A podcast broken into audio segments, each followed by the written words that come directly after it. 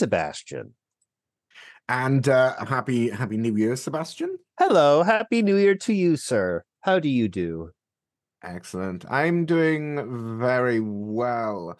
Um, I caused a bit of concern to uh, Jake, my fiance, my my mhm. lovely partner Jake, um, this How week. many how many holes were you bleeding out of? Uh, uh, on this occasion, uh, zero holes. Zero Okay. holes. I was, I was. It, it Maybe I've just Uh, been rewatching too many episodes of House MD, but when somebody says something concerning, I'm just like, "Oh, yep, they're bleeding. They're yep, bleeding. They're yep. That's it. sweating It's blood." That that was in one episode. So yeah, that was a thing. no. The reason blood. why I think I was causing some level of concern is because I was googling Uh-huh. RCMP contact details, Ottawa Police contact details, Uh-huh. um, the Canadian Association of Chiefs of Police contact details, Yes, okay. and mhm. uh, there were these furtive glances, being like, "Is is everything okay? Like, Uh-huh. is is Uh-huh. everything okay?" Um, the reason why I have been ringing around to various police departments is because I had a great discussion with Jordan Sullivan. He is a survivor and the main voice of the website uh, around um, uh, the topic of our conversation a little bit later today uh, Okay. around stopping conversion therapy practices, Mhm. uh, stopconversionpractices.ca uh, in particular. So, the community based research center, which is based out of Vancouver, Mhm. uh, they teamed up with No More Conversion and uh, they created the stopconversionpractices.ca website. Mhm. But Jordan, who I was speaking to, he mentioned something that jumped out at me that in two years since the Okay. legislation was introduced, there has been zero charges under the new law. Oh, okay. and sort of mused that maybe it was people aren't aware of the law, police aren't aware of the law. You Mhm, know, if nobody knows that it's against the law to do these kinds of things, when someone mhm, says this thing happened to me, how are you supposed to know that the crime has been committed? mhm. You know, so you know it's it's important. So that was essentially why I was emailing the RCMP, the Ottawa Yep, Police yep, Service, the Association of Chiefs of Police, yep. uh, asking all of them what training, what information have you conveyed to officers, both current and incoming, Mhm. um, about this change in the law? Now, in all fairness to these police departments, Yep. uh, these frantic emails went out quite late last week, so we haven't. Mhm. They've all gone to their respective departments. Um, you know, it is important. It, it is, you know, something we want to know, but uh, I, there's understandably a small wait. I suspect I Mhm. will have an update for our listeners next week once mm, they've had a chance to respond to uh, our inquests. Well, Uh, I but do yeah, know uh, about a year ago, uh, there were I, I don't want to say reports because it sounds a lot more concrete than this, uh, and and rumors is too weak. Sort of like uh, unsubstantiated reports, I guess you could say, that a lot of the conversion therapy in Canada was moved beyond the borders. That other countries are now doing it for us, and a lot of what would have been a conversion therapy um, arrest was instead uh somebody was taken to another country so now you're looking at like kidnapping and or human trafficking and the conversion therapy portion of the situation was sort of swept not under the rug but just sort of like when you have kidnapping and and human trafficking looming over you the fact that you're doing it for the purposes of conversion therapy is sort of a i don't want to say a footnote but it, it it's in it's in 14 point font whereas kidnapping and human trafficking is in like 36 point font. Like it's it's it's not as a big a portion of the story. So i i think it's possible that it is happening but arrests aren't being made because there's other bigger arrests that are, are occurring well, and there have been I'm stories of people being taken out of country against their will so that I'm not I'm not sold because t- taking them Mhm, out of the country for the purpose of conversion practices mhm. is also against this law. right? like, you know what I mean? Anyway, we dive into all of those details a little later. So I have been reading all about Dryden, Ontario. good old dryden Good old Dryden. Now, I'm not going to Uh-huh. lie, I did have to Google Dryden to Uh-huh. find out where it was on a map. Uh-huh. Um, and uh, I had to zoom quite far out oh yes. before it got anywhere near it. It's it's much closer to like Winnipeg than anywhere in Ontario, despite being in Ontario. Like it's it's sort of the place that you would catch if you were on your way to Manitoba. Kenora would be the closest city that people might recognize. I know the name Dryden. Why? do- I think I've got family in Dryden. Possibly. Yeah, it's not that far. If- folks have gone to Thunder Bay, then you know it's and then onwards onto Winnipeg, you may have come across it. Mhm. So let's go back all the way to September of 2022. Mhm. There was a CBC News article about how police responded to a prank phone call uh, about various pride events that were happening. Mhm. Somebody called in and said uh, a drag performer with a salacious name as potentially, you know, there's children involved. Oh my. Mhm. Uh, the police came up. Everyone's like, you know, gay people and police, not the best relationship. Perhaps we should have been a bit more sensitive to this. There was really an article about this small thing that happened, small community of Dryden. Pride is an emerging thing yeah, not yeah, the yeah. end of the world. What happens next is a Mr. Webster. Uh, let me see if I can find his uh, name here. But no, I mean, I can't find his name easily off the top of my head. Uh, Mr. Webster then makes a Facebook post about this news article. Mhm. And in this news article, he posts to a Facebook group. Uh, that Facebook group purports to be a media news company. It's a Facebook group that he runs.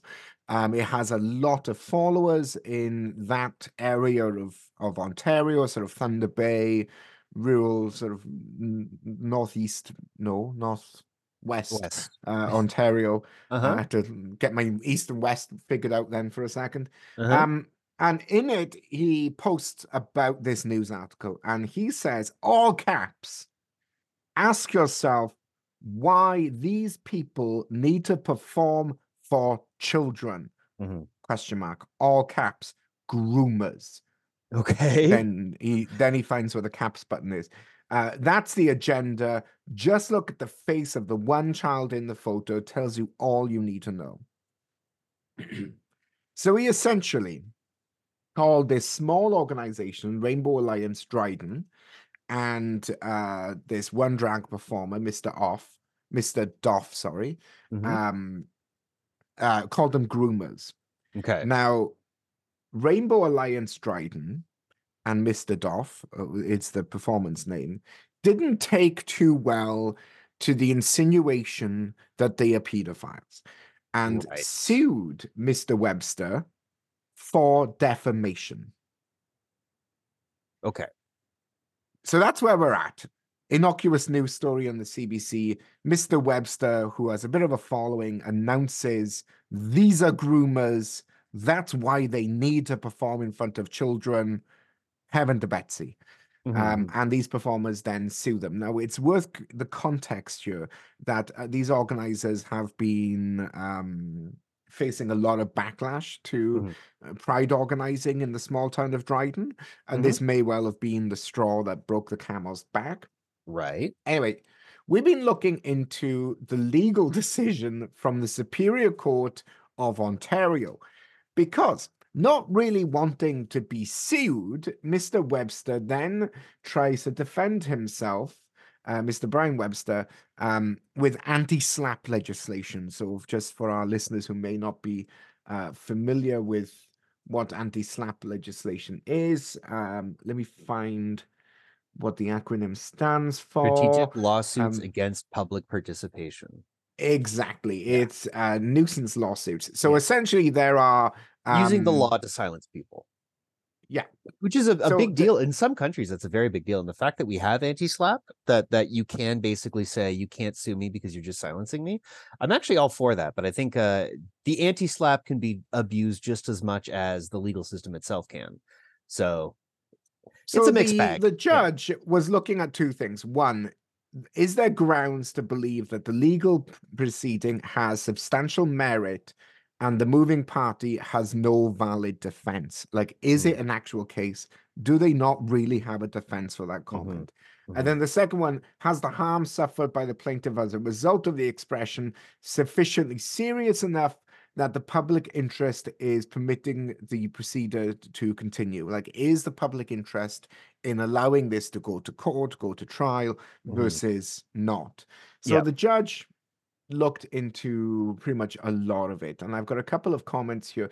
I'm actually pulling it from one of the judges in terms of the, I think it's a case summary by one of the plaintiffs uh, Mhm. from Judson Howie LLP. Um, so we're just looking at some of the notes and some of the the decision here. So the ju- judge stated that the defendant, Mr. Webster's comments, went Right. well beyond expression. It was perpetuating hurtful myths and stereotypes about vulnerable members of the community. And his argument that he was accusing the CBC of grooming has no merit. Essentially, he tries to pivot and say, look, I was commenting on public interest, I was Mhm. commenting on the CBC's reporting. And the judge said, no, that's clearly not what's, you know, implied by your own text. Goes Mhm. on to say, it is reasonable to conclude that the suggestion that the drag performers are groomers merely because of their sexual or performance identity is defamatory. Mhm. The implication is that drag performers are manipulating children for pedophilic and abusive purposes. The hateful comments accompanying the post demonstrates this is how readers interpreted the expression. Because not only did Webster comment this, but there was a whole bunch of comments under it, uh, which were even more vile. Mhm. So she goes on to say that there was no factual basis for the allegation that the drag performers were groomers. Yep. That the Mr. Webster's statements were not recognizable as opinion, but Mhm. rather statements of fact with things like this is why. Mhm. Um, Mr. Webster could not satisfy the requirement for fair comment by holding an honest objective belief, Mhm. and that there was grounds to find that the expression was made out of malice. Mhm. So, is calling somebody a groomer defamation of character? Well, she relied on a whole bunch of Supreme Court of Canada decisions Mhm. where there has been consistently court cases where you accuse somebody without any evidence whatsoever Yep. of being a pedophile, and that's pretty much what this accusation is, um, is defamatory. Yes. So yeah, I, I I wanted to dive in on the language here Yeah. because in the US in particular, and we're starting to see it gravitate here into into Canada. Mhm. Whenever people are doing drag shows that are age appropriated, where the audience is uh, aimed at youth and and, and teens and, and even drag story times used at you, aimed at children, the purpose of those is cultural expression and entertainment. Mhm. If and me and you are 100% on the same page here. Okay. If there is any evidence of misconduct Mhm. or or bad behavior in any way, absolutely Yeah. hold them accountable. Thing is- 100%. the idea of of calling somebody a groomer just being banned outright because that is hate speech i'm against that because some people are and if they are you should ha- be able to call them out but if you're going to call them out you need to have a reason why not just because not just because you feel like it you know? Because there are drag shows that you and i have seen that i don't even think is appropriate for adults let alone teens or children and uh, i mean that's part of the joy of them but if it is a- performance that's inappropriate for adults and it was being shown to children i would report them because that's not appropriate. There are so many ways of doing drag like if your drag name is like head of lettuce and you do a clown act for children that's fine. If your drag name is i don't know something involving vulvas and the whole act is just absolutely raunchy humor then that should be in a bar you know 19 plus only like it, there there's ways of doing it and that's fine but like it's if you're performing for children you have to adjust and if you're not adjusting then yeah i'm sorry that's not appropriate. Um but if you are yeah and and that accusation shouldn't go away but the thing is there's a difference between uh an accusation of actual misconduct and just plain old libel and if if you are besmirching someone's name just because you don't like them then yeah absolutely you can take them to court i got no problem with that but on the other hand i also don't think we should you know uh, litigate out of existence the uh, the ability to accuse somebody of actually doing harm. So there's got to be a balance point, and I think they're really trying very hard here to strike that balance of not silencing people's right to come forward with actual accusations, but also to tell people you can't just say stuff like this and get away with it if there's nothing going on. You you got to find that balance point, and the the fact that they're being very forthright about this in this case of like we do not want to overstep anything, but we don't want to let other people uh, overstep anything either. Like that's that's such an important point. So I suppose the the key takeaway from this is we know that there are listeners out there who are maybe not big fans of drag shows, maybe not big Mm-hmm. fans of drag performances like drag story time, Mhm. but calling the organizers, the the performers, Mhm. pedophiles without any any evidence Mhm. is defamation of character and is as per this court case um not something that you should really get tangled up in No. like you know it goes back to that old adage if you can't say something nice you know Yeah. don't say anything at all just just be sure you know what you're talking about. That's really what it comes down to. You know, if there's smoke, you know, if there's smoke, there's probably fire, but double check there's definitely smoke first. all right let's jump to she by magenta uh this is a pop uh, artist out of uh, singer-songwriter based out of toronto um and we will be back just after this um actually we're jumping into our interview an interview that i did God, this girl makes me wild. Cause I ain't ever felt this way before. Kind words, deep thoughts. She's everything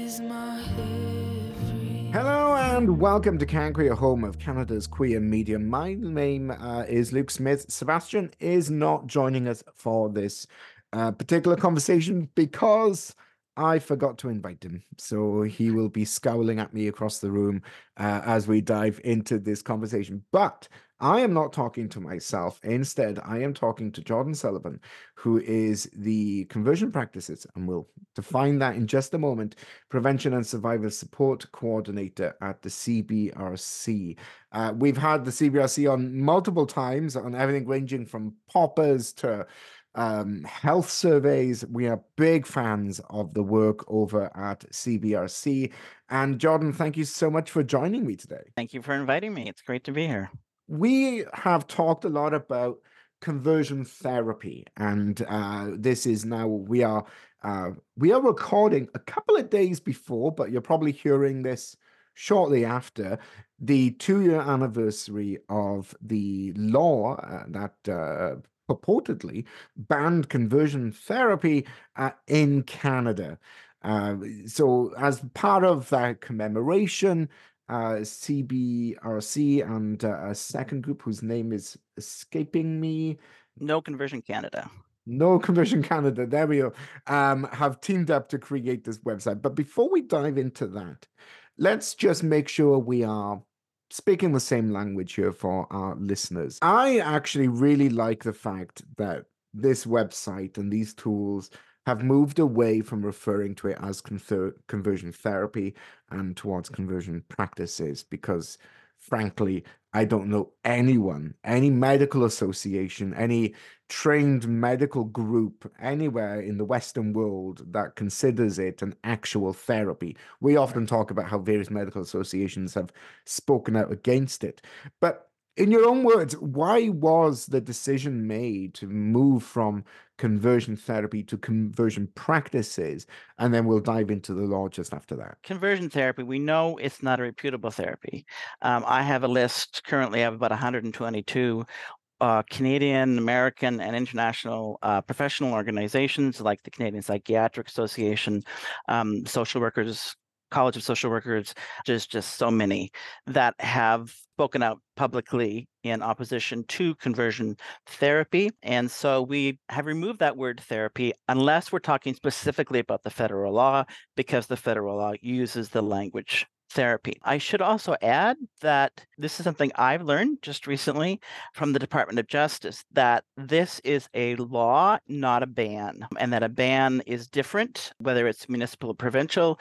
The law, because it's a criminal law, means that there's an offense that can be punishable. So, just for those who are maybe not uh, familiar with the law, I think I do have it handy here. But you know, we, we'll we'll cover the the high level of it so that our listeners, you know, I like everyone to be on the same page. So it's on section 320, 101, uh, for those who want to Google it and look it up.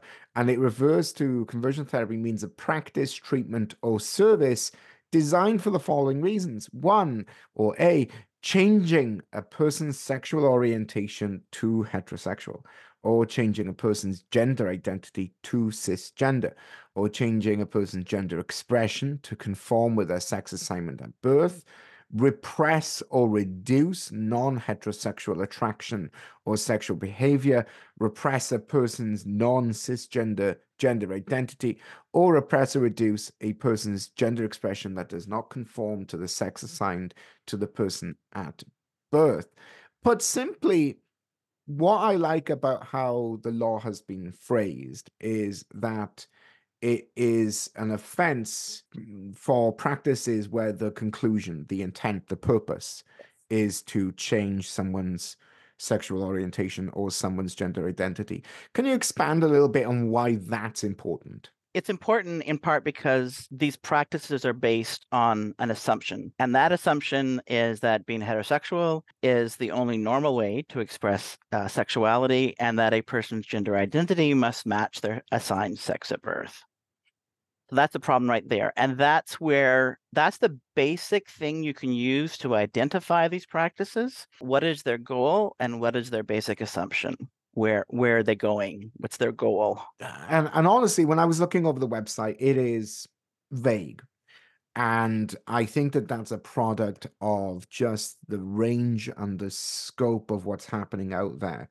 And that's sort of where I'm going a little bit here in terms of the purpose. It's how easy is it to see and spot conversion therapy or conversion practices?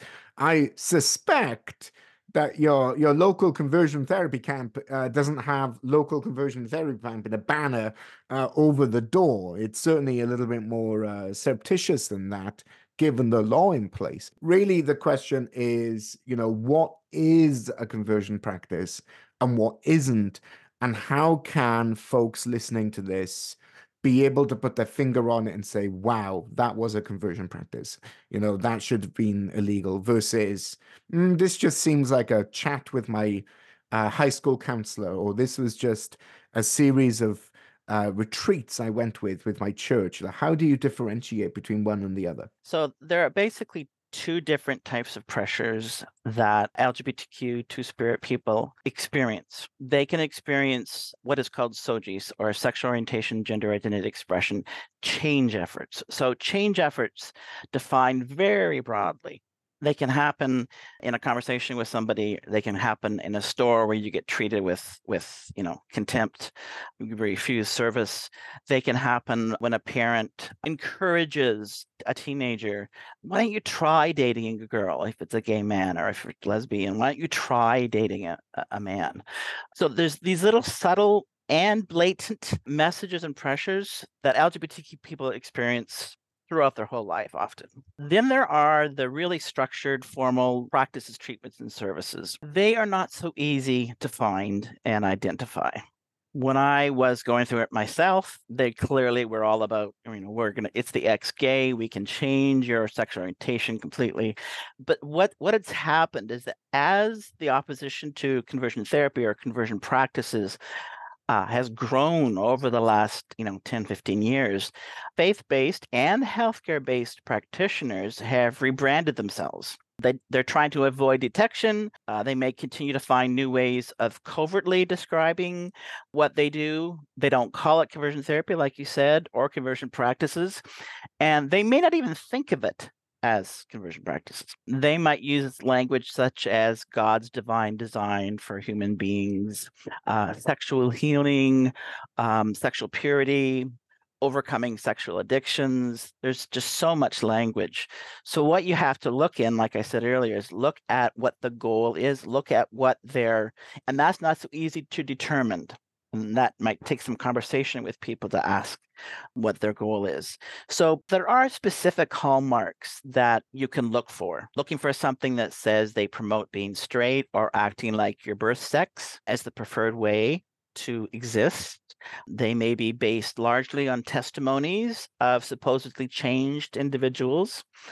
Um, they might teach that being queer, trans, or two spirit is irreconcilable with your faith or your religious beliefs, are based on the assumption, like I said earlier, that being queer, trans, or two spirit is caused by spiritual problems like sin, temptation, demons, and or are due to trauma or abuse.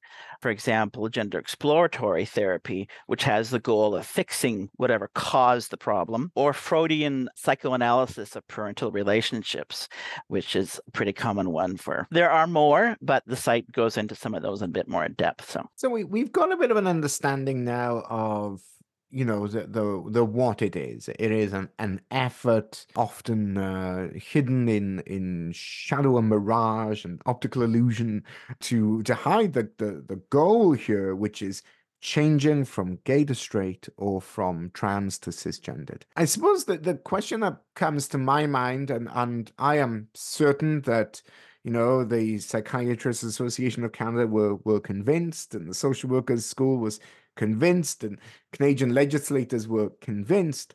But what is the harms of this conversion practices? Like, ah. why why is it something that we should be wary of, and something that ought that is now illegal? conversion practices, and this is something that the, the government, federal government, talked about a lot and i think was a real probably the main reasons because survivors told their stories of the impact that these practices had they affect people's sense of self at their very core So it's not a behavior, it's your core identity. And conversion practices promote a harmful or traumatic self image. So you're constantly judging yourself, guess, second guessing yourself, policing yourself in many ways. So survivors experience harm stemming from the notion of compulsory heterosexuality and cisgender identification. And the resulting harm includes widespread systemic inequities such as limited employment opportunities, poverty, social and religious exclusion, physical violence or the fear of violence. But the long term health impacts, and this is long term, they might include minority stress or multiple minority stress for those who experience multiple uh, oppressions. They definitely include shame. Shame is the number one impact of conversion therapy and conversion practices. See, I'm still getting used to that term.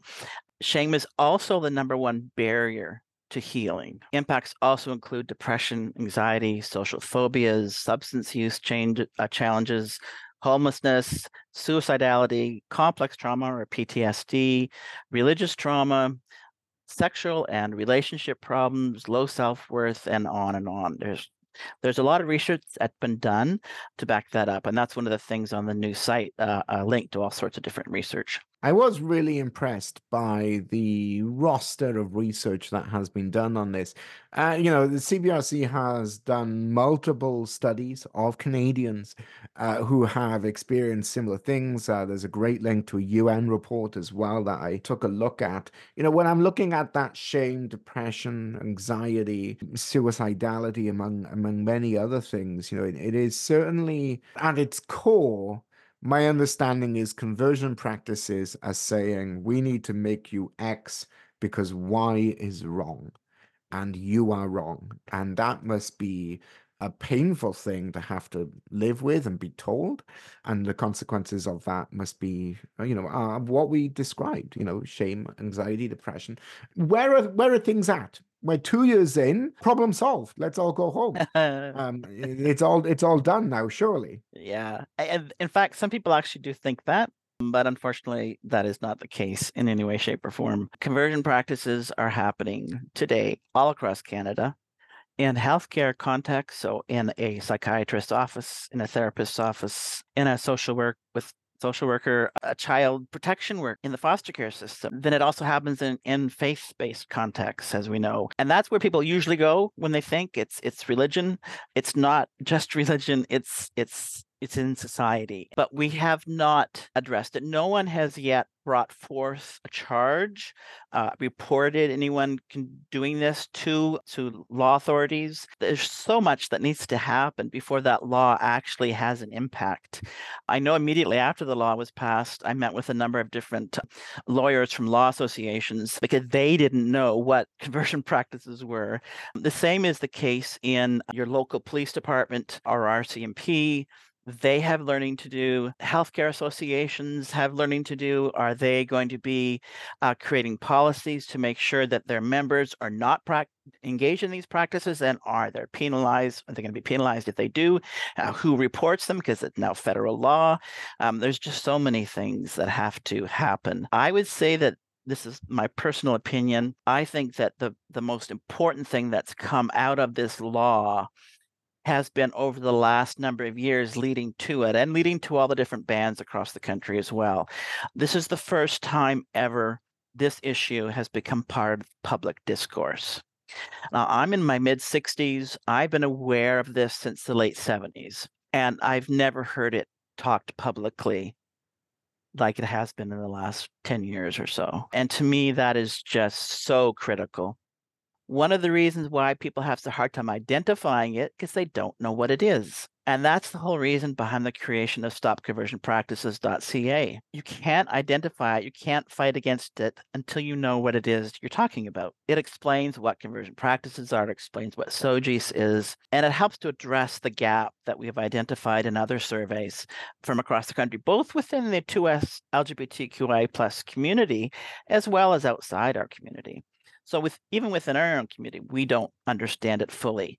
And many survivors have said they're not comfortable talking about it with their gay, lesbian, transgender, expansive friends because there's such a reaction, particularly for those who experienced it uh, in religious contexts.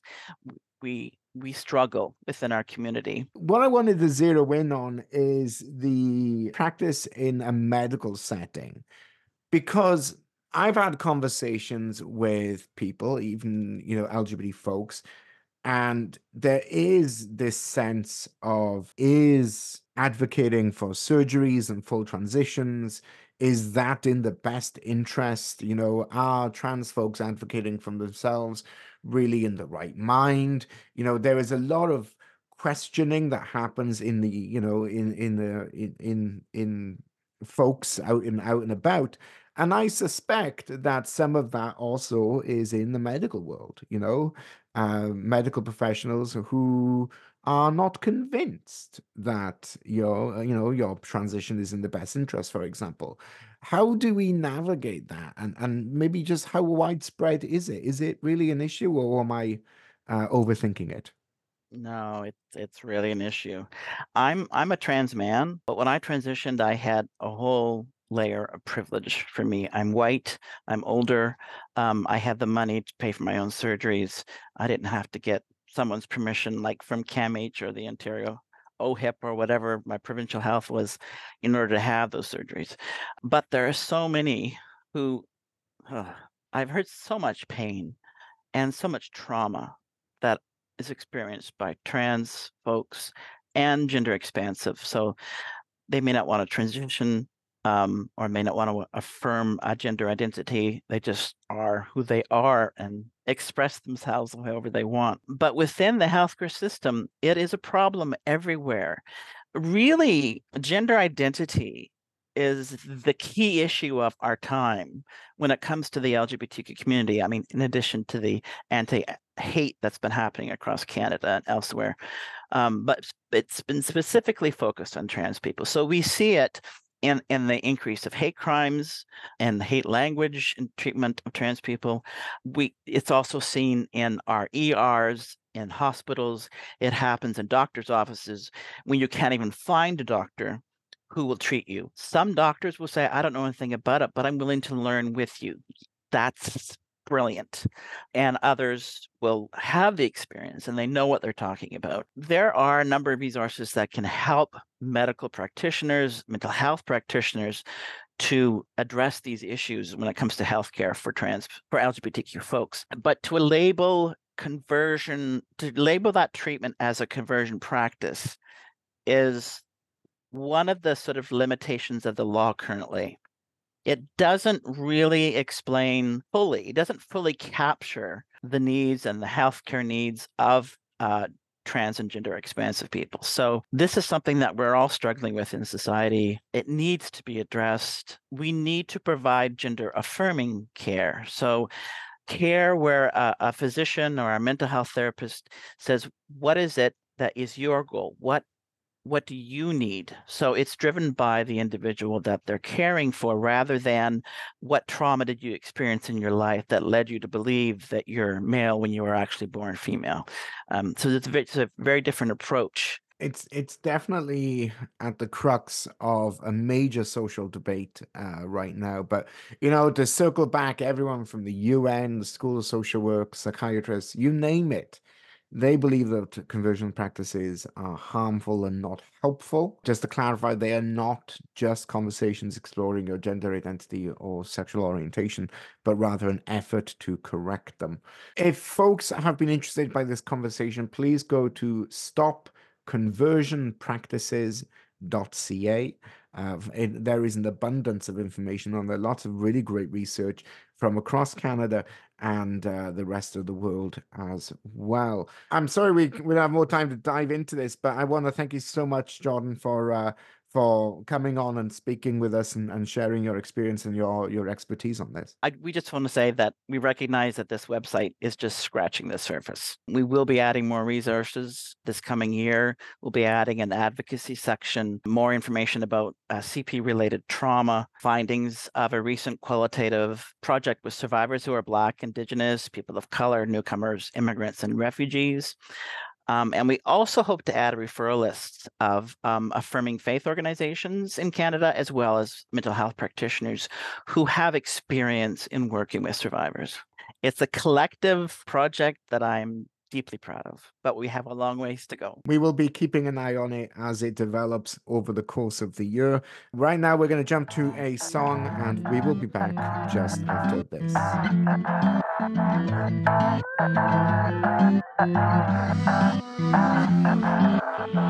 No resolutions, cause they say expecting change and doing the same things are kind of crazy. But I'm not crazy, I'm just lazy. My interactions are sparse and brief. It's just a summer grief, but I'm around. But the wind chill slows things down. Long johns on the floor, must be January.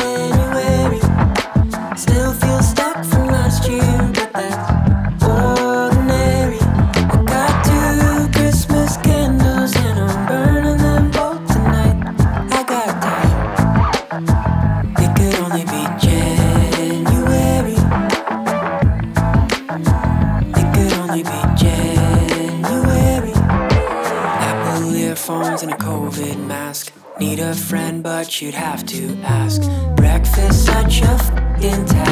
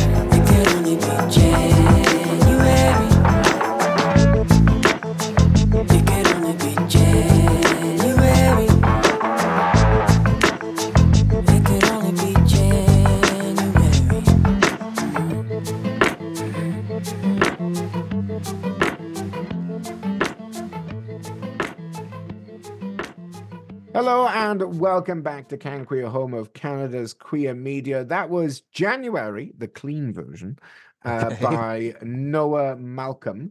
Um, and I believe Noah Malcolm is the top nominated artist at the PEI Music Awards. So very exciting, great talent, Noah Malcolm, uh, with the song January that we just listened to. Now, in that interview around conversion therapy practices, uh, Jordan did say, uh, quite, you know, which we picked up on, that there have been no cases. We have reached out to the RCMP, the Canadian Association of Chiefs of Police, and uh, our very own local Oro Police Service to see if there has been any cases and if there's any training provided to officers. Updates will be made next week if we get them. Mhm. Moving on. Moving Um, there is a lot of other news that we wanted to touch on, but there was an interesting study that came out about bisexual men. Yes.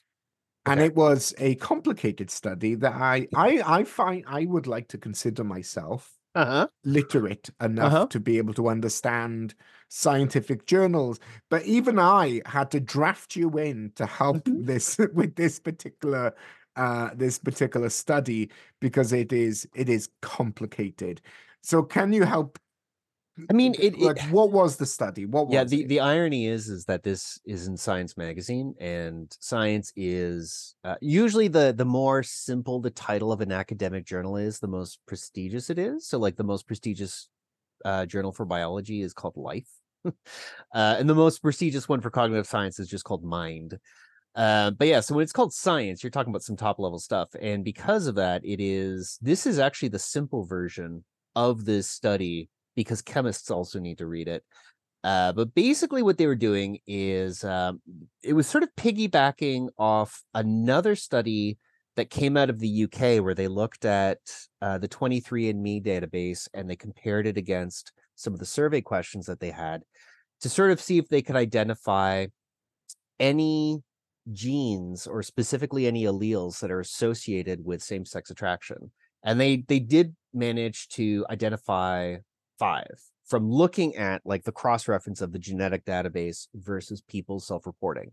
This one is a follow-up looking at um, sort of the the relationship between the genes, the behavior, and actual reproduction, because that is one of the questions in evolutionary biology is how can same-sex attraction survive if people who are same-sex attracted don't have children? Now, one of the things they actually found by looking at this is, first of all, that's that's kind of a myth. So looking at the results that they found, there's a non-zero number of children had by exclusively same-sex attracted men and women.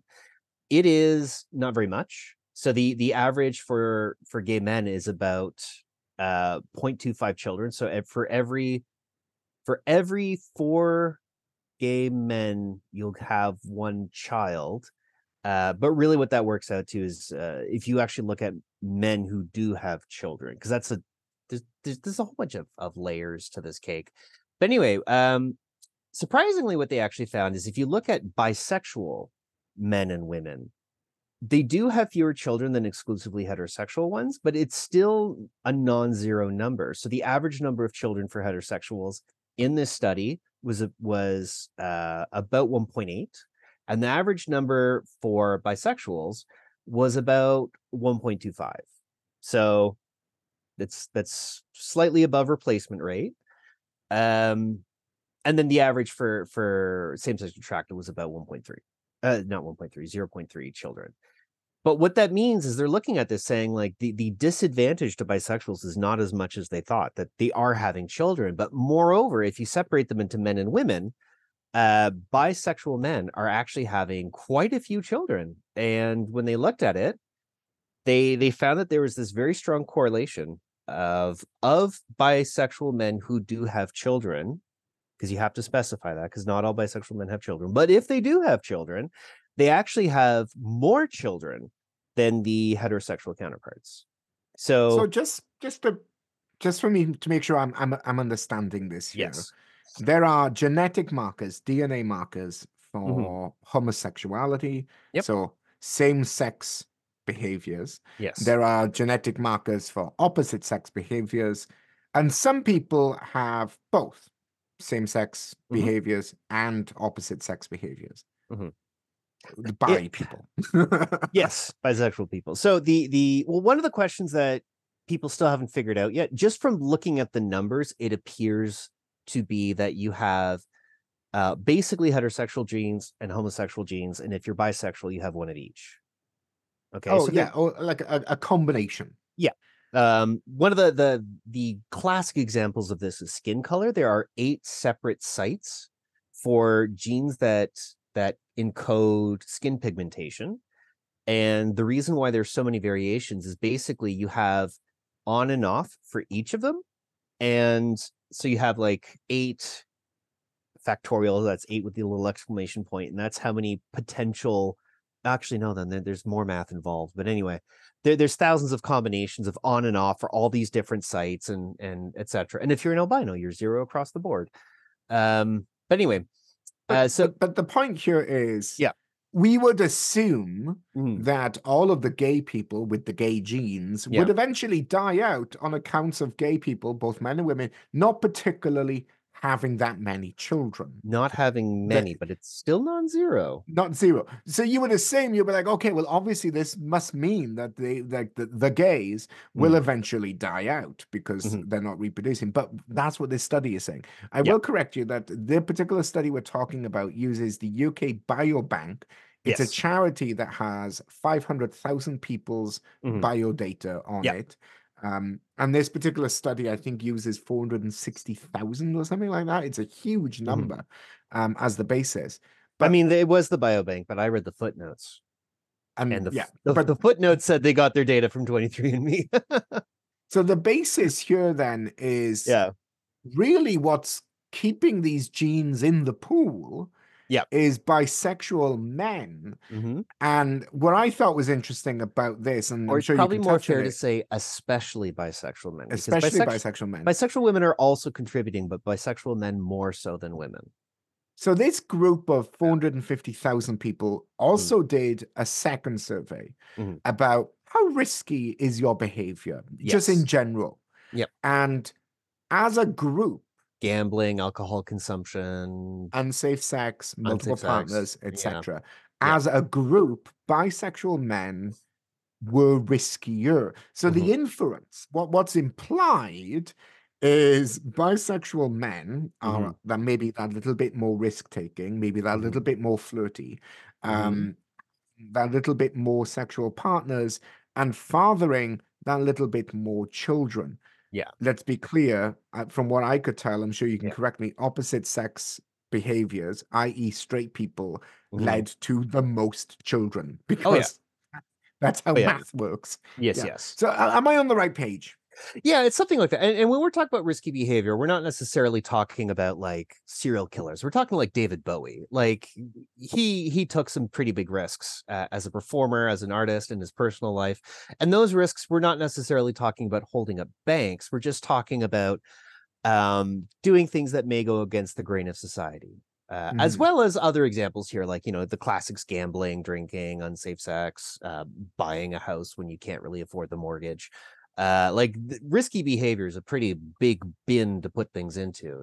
Um a lot of this information has been kind of known for a while but cross-referencing it against the genetic database and not just doing uh surveys uh is definitely uh it- it's really just sort of adding to that body. So like one of the reasons why they believe that um bisexuality is one heterosexual gene and one homosexual gene is by looking at the relative rates between men and women. So uh, there's about two and a half um, bisexual women per lesbian, and there's about two and a half gay men per bisexual man. So the fact that those are inverted, that you have two and a half times more gay men than bisexual men, and two and a half times more bisexual women versus heterosexual women, kind of implies that there's something to do with the XY chromosome there and that there's like a haploid thing going on if you, if you know the the biology of it and then now they're actually starting to look at uh, cross-referencing with the genetic database and like the the classic one is uh, there's uh, xq23 for those who don't know genes have addresses so x is the x chromosome q is the q arm and then 23 is the 23rd allele site down that that arm. There are other genes that they found like that one only is associated with with sexual orientation sexual behavior there's another gene that they found of the big five that they they actually found from doing this genetic study that has historically been associated with the olfactory bulb so the the actual nerve bundle in your nose that detects smell that there's variation on that that can lead to sexual orientation you know there's obvious impl- implications there about pheromones and and gene detection and that kind of thing Sonny Hoskins' allegation that we could smell gays. Mhm. Like that. Maybe there's something in it after all. Uh-huh. I mean, that was a metaphor, but uh, sometimes metaphors have truth under them, you know.